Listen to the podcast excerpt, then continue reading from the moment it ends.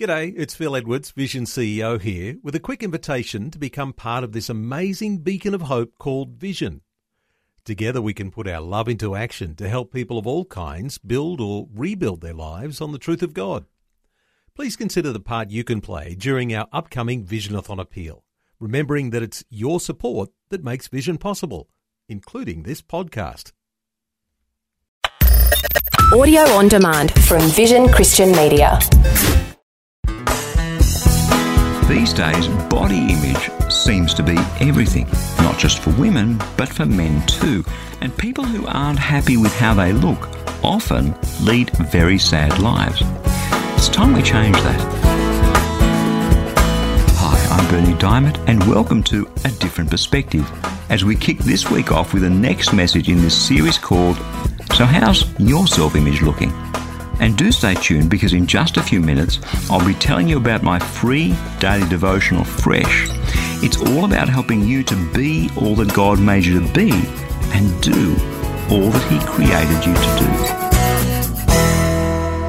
Let me start today by letting you in on a little secret so that you understand where I'm coming from on this whole body image thing. For most of my adult life until a few years ago, I hated seeing myself. I hated looking at my face in the mirror, and I hated even more seeing a photo of myself. In fact, as much as possible, I avoided photos. Why? Because I was grossly overweight, and that was something that I was deeply ashamed of. I, would struggled with my weight all my life, and as someone who pretty much always succeeds at things I turn my hand to, I hated, I mean, I absolutely hated the fact that I couldn't succeed at looking good. It's a terrible thing, I can tell you, not to want to look at yourself in the mirror. You avoid it studiously and it eats away at your self esteem. People would never have guessed it of the apparently bold and confident Berni Dymet, but it was the scourge of my life.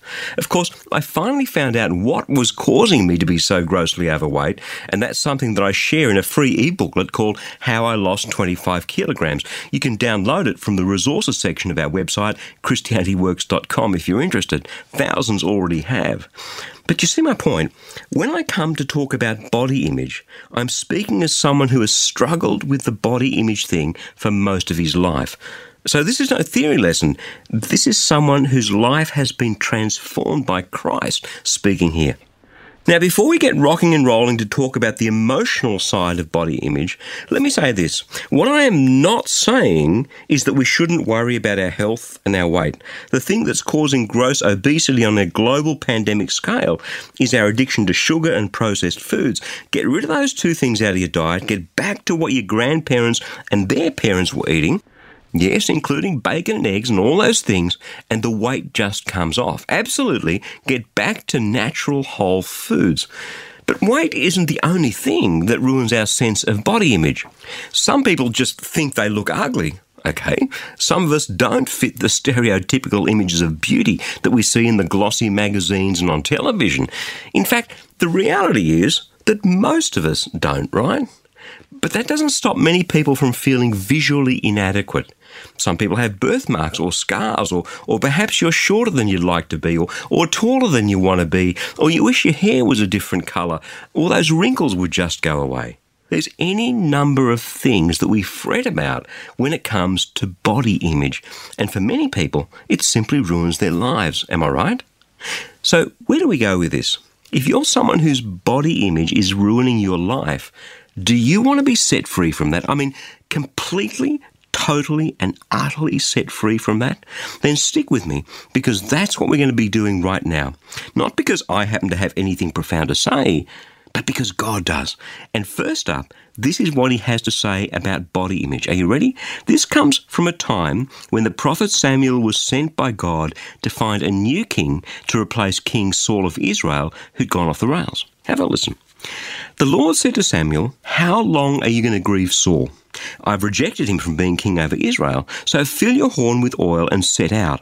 I will send you to Jesse the Bethlehemite, for I have provided for myself a king among his sons.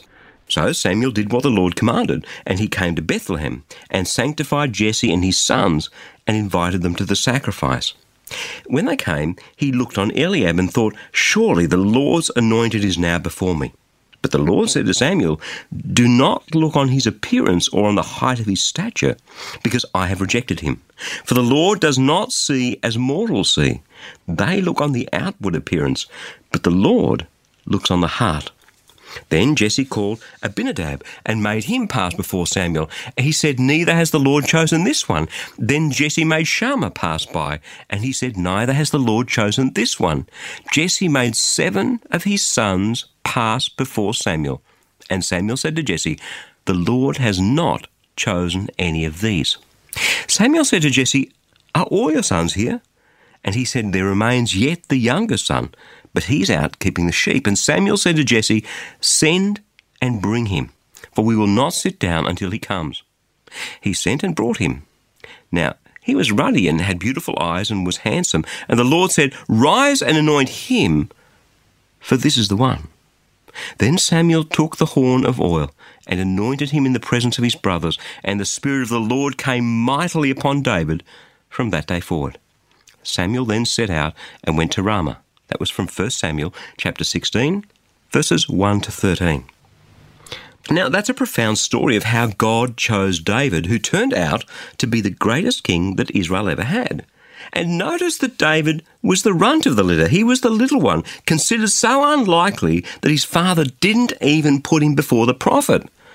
Samuel thought, oh, number one son, you know, the tall, the good looking one, that's the one that's going to be king. But God said to the prophet, do not look on his outward appearance or on the height of his stature, because I have rejected him. For the Lord does not see as mortals see. They look on the outward appearance, but the Lord looks on the heart. Listen to me. God doesn't give two hoots about your physical stature. That's the last thing he's interested in. What he's interested in is who you are, your heart. And if that's the most precious thing in God's sight, isn't it time to ditch this whole body image inadequacy thing that you've been going on about? Well, what you look like is, by and large, God's sovereign choice. Other than perhaps your weight and a few cosmetic things, the rest is completely out of your control. What matters is who you are, your sense of humour, your heart, your passions, the gifts God's given you. If that matters most to God, shouldn't that be what matters most to you? God often, almost always in fact, chooses plain, ordinary looking people to achieve amazing things for Him. Okay, the odd person is really good looking, God bless him, but the rest of us are just, well, ordinary.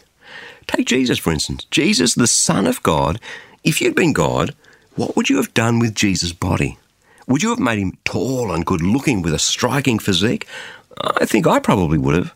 But listen to what the prophet Isaiah says about this Messiah, this Jesus who was to come.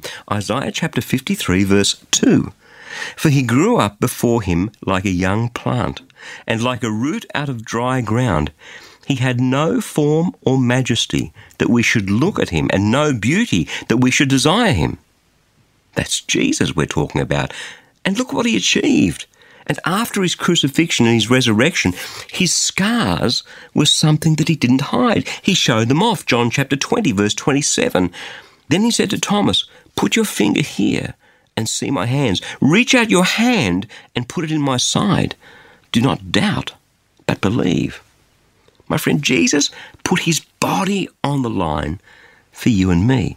It was his earthly tent, which he used, plain and ordinary and unimpressive as it was to glorify God.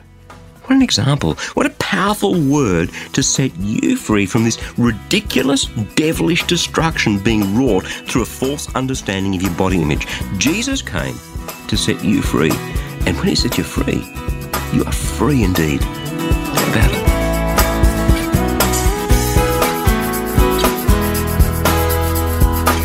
The Word of God is alive active, amen, with the power to transform your life, to help you be all that God made you to be. And that's what the Fresh Daily Devotional is all about. It's completely free, and I'd love to send it to you.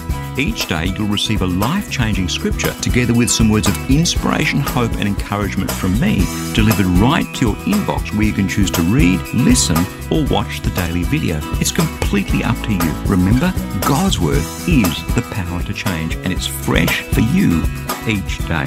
You can subscribe to receive your free daily devotional at freshdevotional.org or give us a call toll free on 1300 722 415 to request the printed devotional if that works better for you.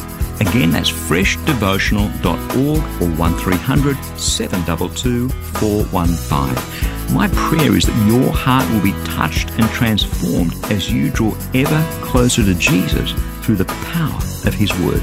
I'm Berni Dymet. Catch you again, same time tomorrow, with a different perspective. Thanks for taking time to listen to this audio on demand from Vision Christian Media. To find out more about us, go to vision.org.au.